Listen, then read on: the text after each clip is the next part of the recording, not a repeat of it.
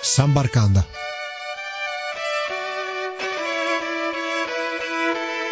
Ciao a tutti amici di Sambarcanda e benvenuti in questa nuova puntata. Oggi andiamo a conoscere il mondo dei fumetti e lo facciamo con il nostro ospite Sergio Badino, fumettista e sceneggiatore, poi ci racconterà la sua brillante carriera. Lavora nel mondo Disney all'interno della redazione di Topolino sin dal 2001. Ecco, prima di lasciare la parola all'ospite, do questa eh, rapida informazione sulla nascita di Topolino, o meglio, l'arrivo di Topolino in Italia.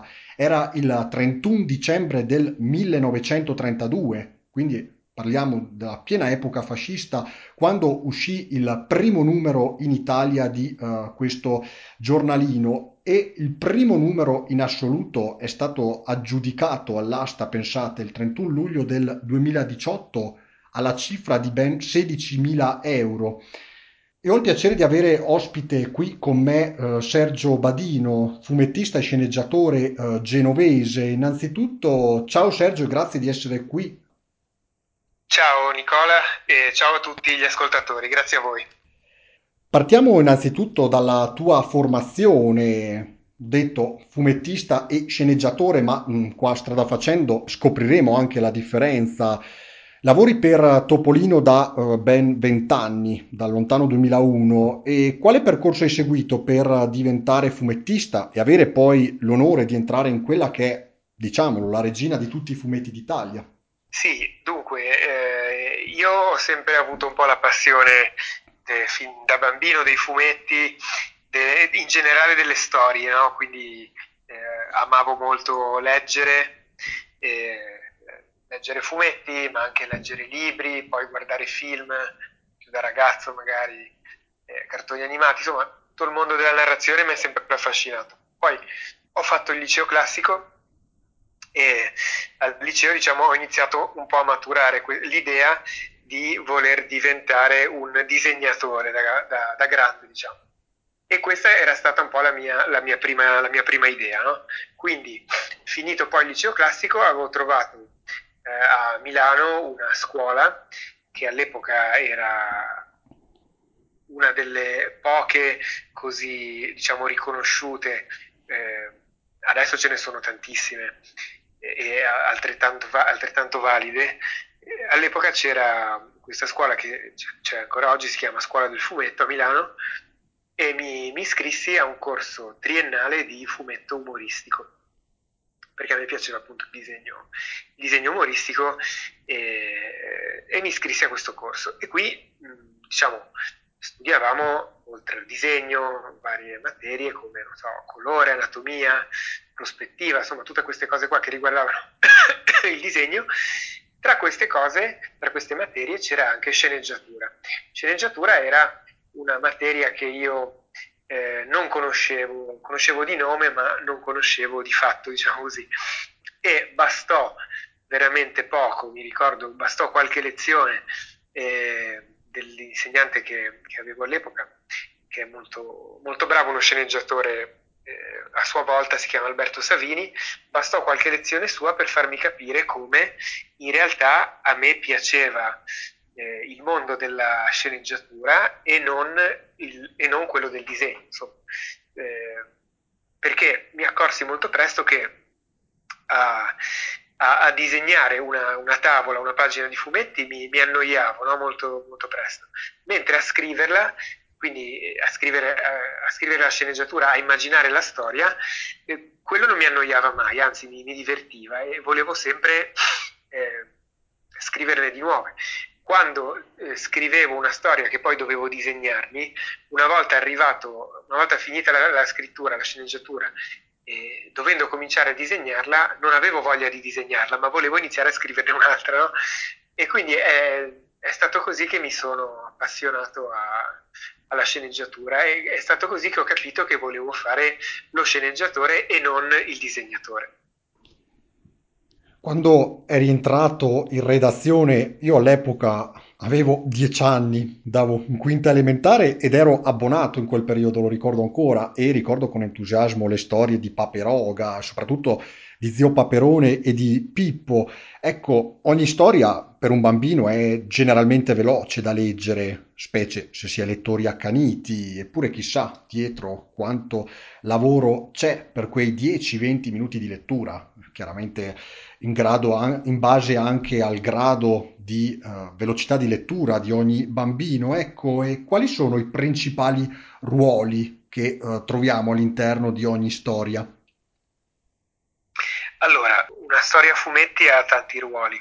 Eh, tanto ti, ti, specifico che eh, chi scrive le storie, gli sceneggiatori, non lavorano dentro la redazione, ma eh, la redazione è composta da un nucleo di persone che appunto mette insieme poi il giornale effettivamente, no?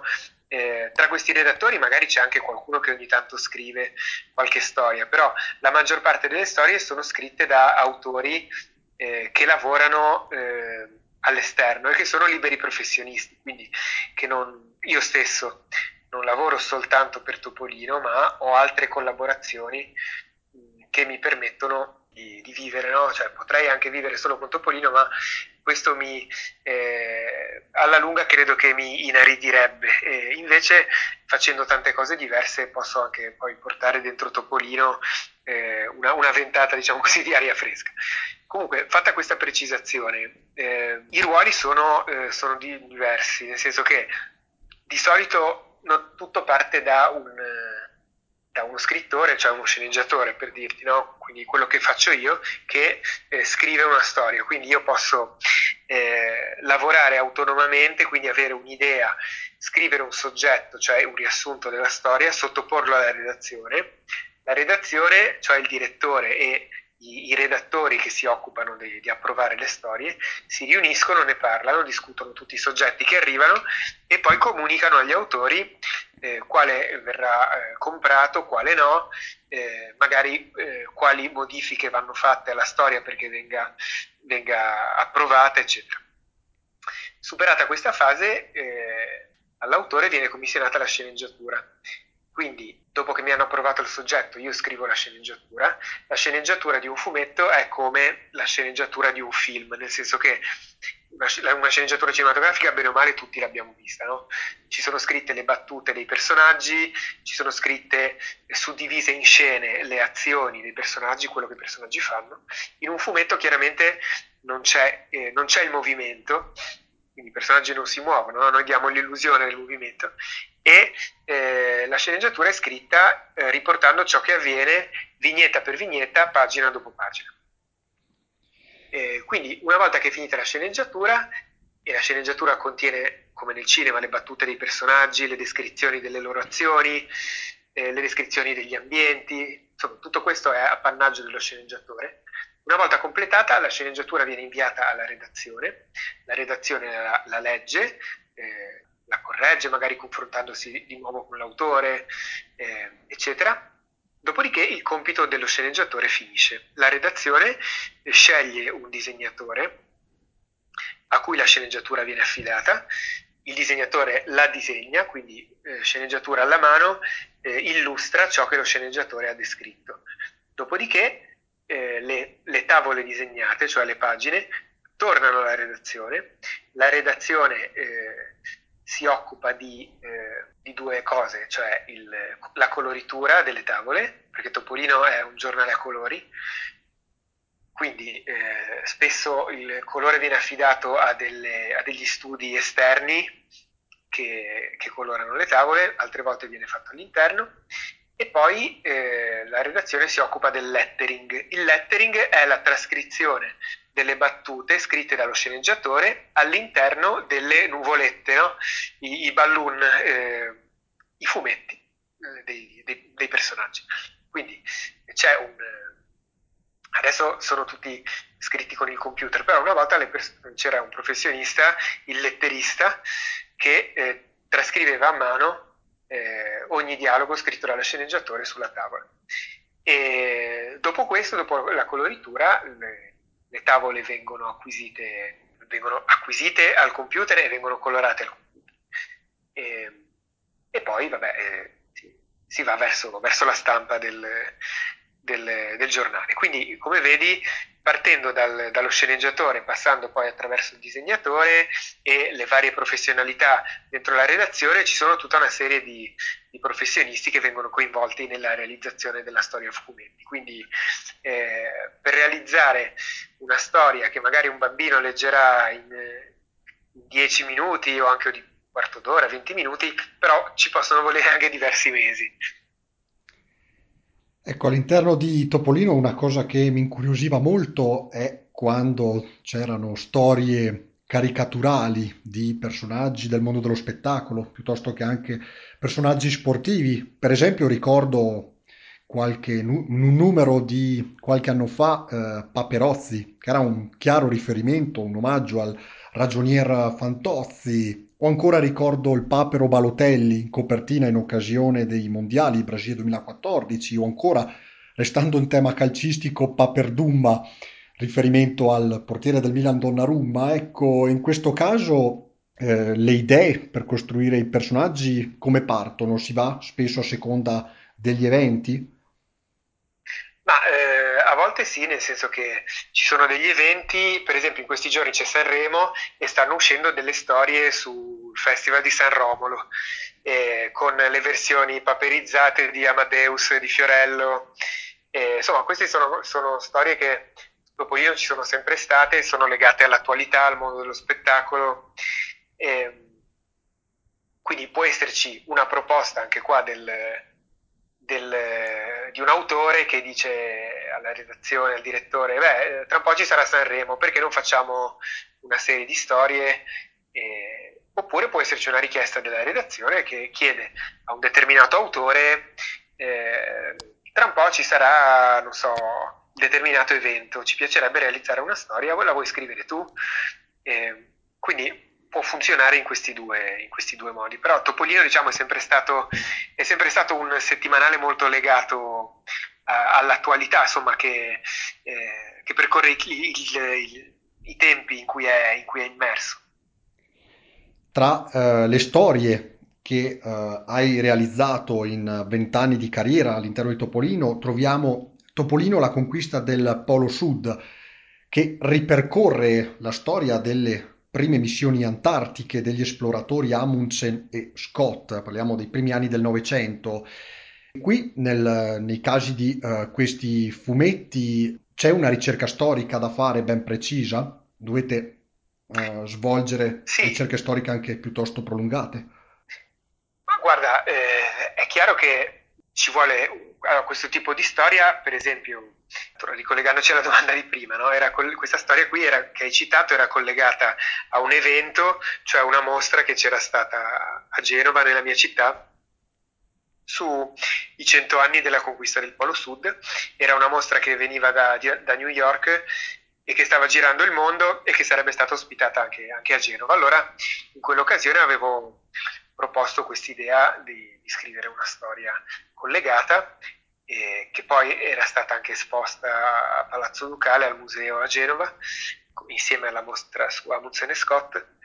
E ci vuole ovviamente una verosimiglianza, no? Insomma, una storia che parla della conquista del Polo Sud e che si riferisce a un evento storico ben preciso, deve avere una corrispondenza poi nei fatti.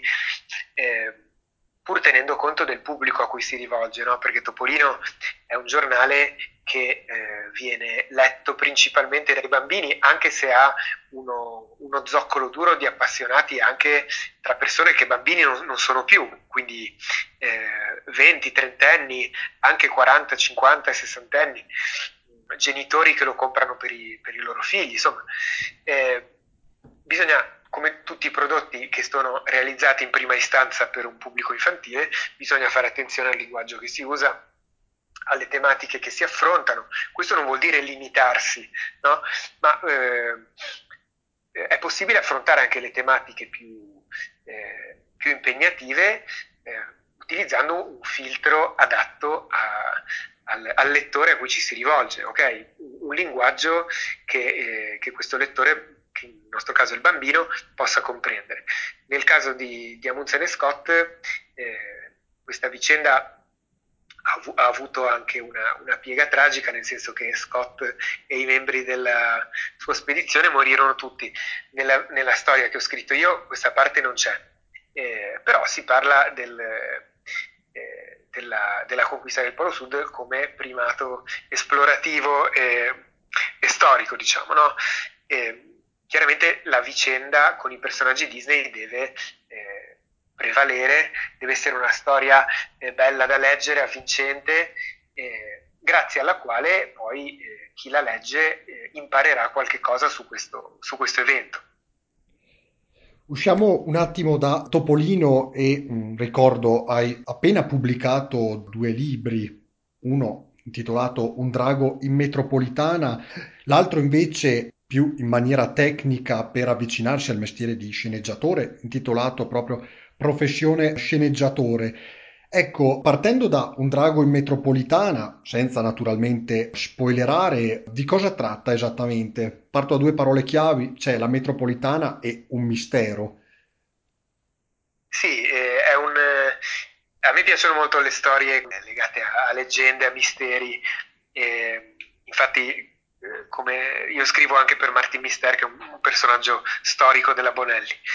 E un drago metropolitano è un romanzo per, per bambini delle elementari, di bambini di 7, 8, 9 anni, dedica- destinato a questo, questo, tipo di pubblico, però diciamo, è un romanzo già abbastanza strutturato con, con delle illustrazioni, ma anche con, con molto testo. Insomma. E parla di due fratellini che si chiamano Arti e Marzia Lee, sono due bambini italo-cinesi che eh, scoprono accidentalmente durante una visita con la scuola al cantiere della metropolitana, scoprono che proprio come in una leggenda che il loro nonno Peng gli ha raccontato, eh, sotto la città vive un drago enorme e questo drago, secondo la leggenda che il nonno gli ha raccontato, eh, è il guardiano della città, la sorveglia.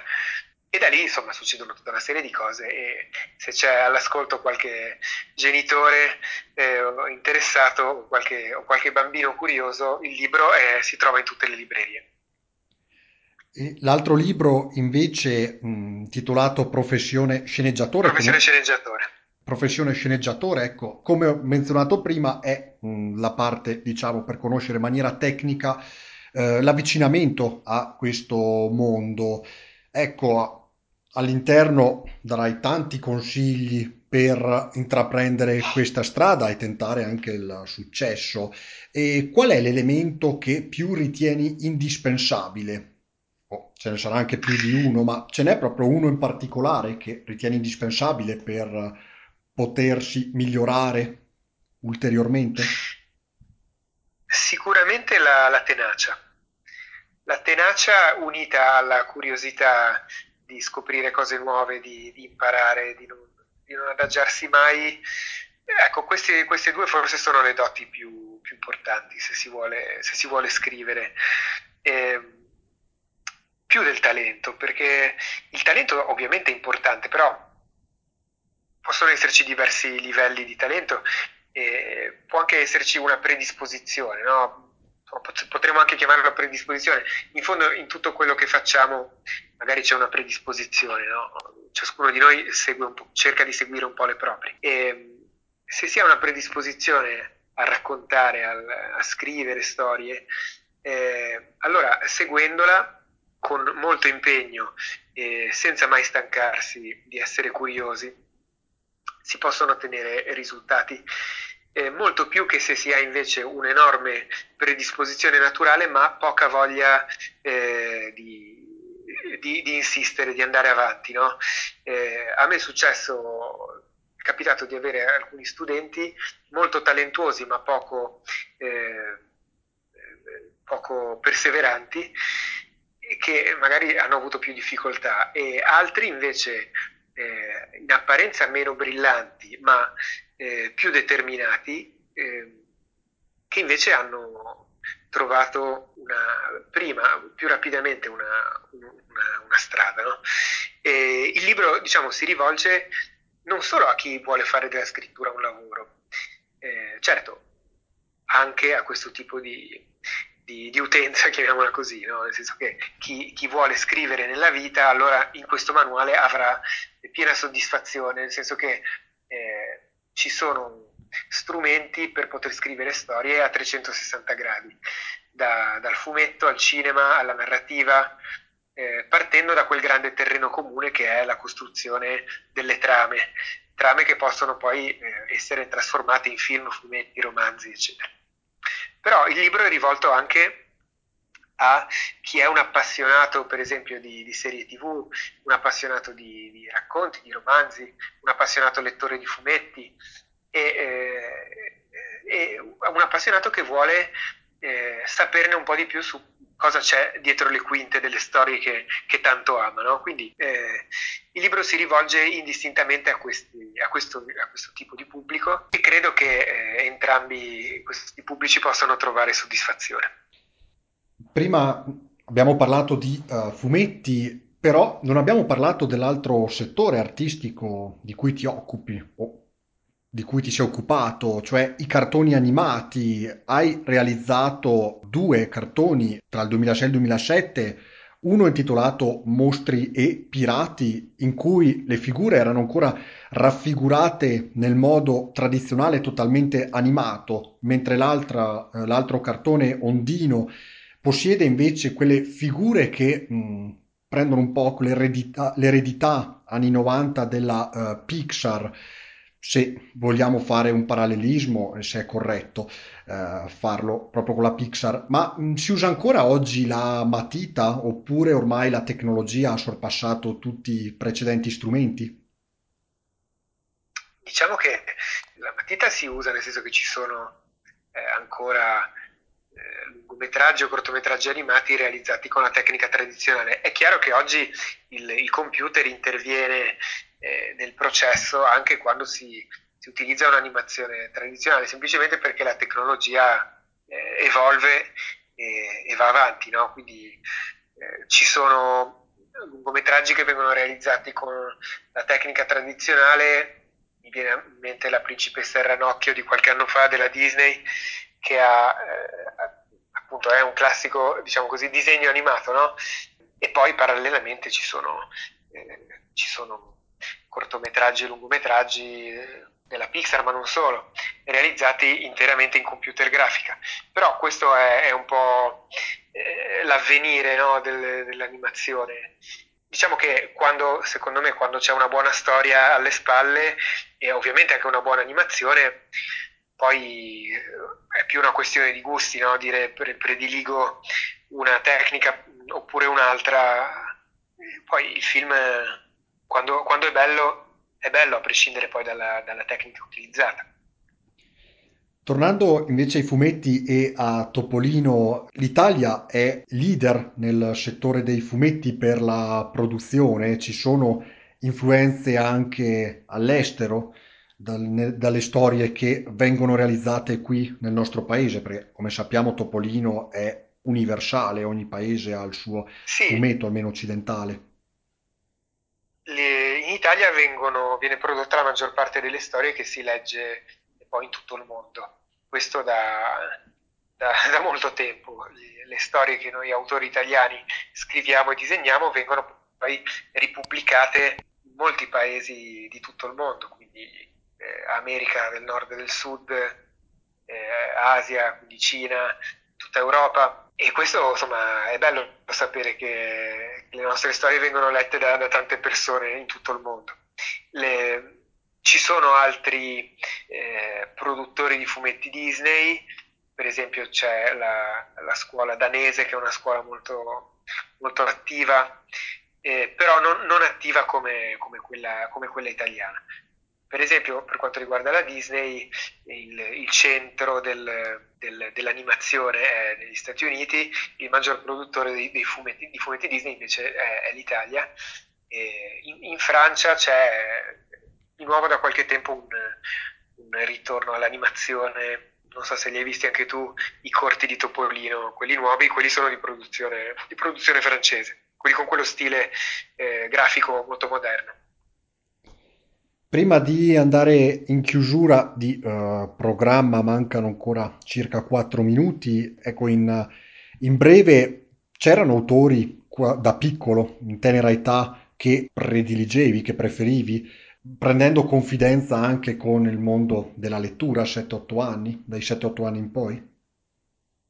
Sì, eh, dunque, io ho sempre letto, ho sempre letto molti fumetti, eh, quindi eh, a Topolino ero, ero abbonato, quindi io da bambino ho sempre letto Topolino, riconoscevo gli stili dei disegnatori, eh, però non leggevo solo Topolino, per esempio leggevo anche tutta una serie di fumetti che oggi non ci sono più, per esempio Braccio di Ferro, la, quello prodotto in Italia, eh, che erano storie meravigliose. E leggevo eh, una, una rivista mensile che oggi non c'è più, che si chiamava Snoopy, e su Snoopy c'erano oltre ai fumetti eh, di, di, Charles Schulz, quindi Peanuts, c'erano tantissimi altri fumetti che, che poi da adulto ho riscoperto, da Calvin e Hobbes a Stefi di Graziani Dasio. Leggevo anche il Corriere dei Piccoli. Poi un po' più da grande ho scoperto altre cose, per esempio ho scoperto eh, grazie a, a, pubblicazioni della Disney Italia, il mensile Zio Paperone che riproponeva le, le storie di Karl Barks. Karl Barks è stato l'inventore di Zio Paperone e di, della maggior parte dei personaggi dei, dei paperi che oggi conosciamo, no? quindi Amelia, i Bassotti, Gassone, eh, Ciccio, eh, Rocker Duck, Cuor di Pietra, Fame d'Oro, insomma tutti i personaggi di DuckTales per intenderci. Li ha inventati questo autore americano importantissimo per il fumetto e non solo, perché per esempio eh, Lucas e Spielberg hanno dichiarato che per Indiana Jones si sono ispirati alle storie di Zio Paperone di, di Karl Barks, no? per dirti l'importanza che ha avuto quest'uomo nel mondo della cultura pop de, di tutto il mondo. Poi, eh, per esempio, da bambino leggevo i romanzi di Roald Dahl, sono sempre piaciuti molto, adesso li leggo ai miei bambini quando non se li leggono da soli eh, gli, gli, sporcelli, la fabbrica di cioccolato, eh, GGG, eh, insomma Roald Dahl è sempre stato uno dei miei, dei miei favoriti. E poi dopo un po' alle medie sono passato a diciamo il primo personaggio seriale della letteratura della, della mia vita che è stato Sherlock Holmes. Eh, Sherlock Holmes con i racconti e i romanzi di, di Arthur Conan Doyle quando facevo, mi pare, seconda media, mi ha completamente folgorato. E è stata una lettura per me, diciamo, altamente formativa, che credo poi mi, mi, mi influenzi tuttora in quello che, che, scrivo. E poi, vabbè, tantissimo, tantissimo cinema, ovviamente. Eh, ti dico solo che nel 1989, quindi quando io avevo dieci anni, sono usciti alcuni film che tuttora per me sono eh, dei punti di riferimento. Batman di Tim Burton, Indiana Jones e l'ultima crociata, Ritorno al futuro 2 e 3, eh, Ghostbusters 2, eh, insomma capisci che tutto questo immaginario è, è incredibile, no? Insomma, ancora oggi quando, quando parlo di, di, questi film mi viene un po' la pelle d'oca a pensarci e tutto questo ha contribuito un po' alla mia formazione. Certo, certo. Purtroppo dobbiamo avviarci verso la chiusura, il tempo vola. Grazie a Sergio Badino per essere stato ospite qui. Grazie a te e a tutti gli ascoltatori. Grazie, grazie. San Barcanda torna la prossima settimana con tante altre sorprese in programma. Buon proseguimento di ascolto e un saluto a tutti da Nicola Pisetta. Alla prossima. Sambarkanda